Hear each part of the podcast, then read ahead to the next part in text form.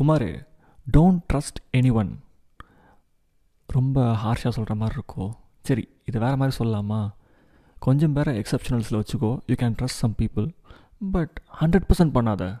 ஓகேயா இது நான் ஏன் சொல்கிறேன்னா அவுட் ஆஃப் எக்ஸ்பீரியன்ஸ் பட்டதுனால சொல்கிறேன் இதுக்கு மேலே எனக்கு எப்படி சொல்கிறதுன்னு தெரில ஆனால் நான் இவ்வளவு சொல்லியுமே நான் வந்து போய் நம்ப வேண்டா குமார் அப்படின்னு வந்து சபதம் ஒட்டினா ஐ எம் ஸோ சாரி உன்னோட தலையெழுத்து என் கையில் இல்லை. ரைட்டா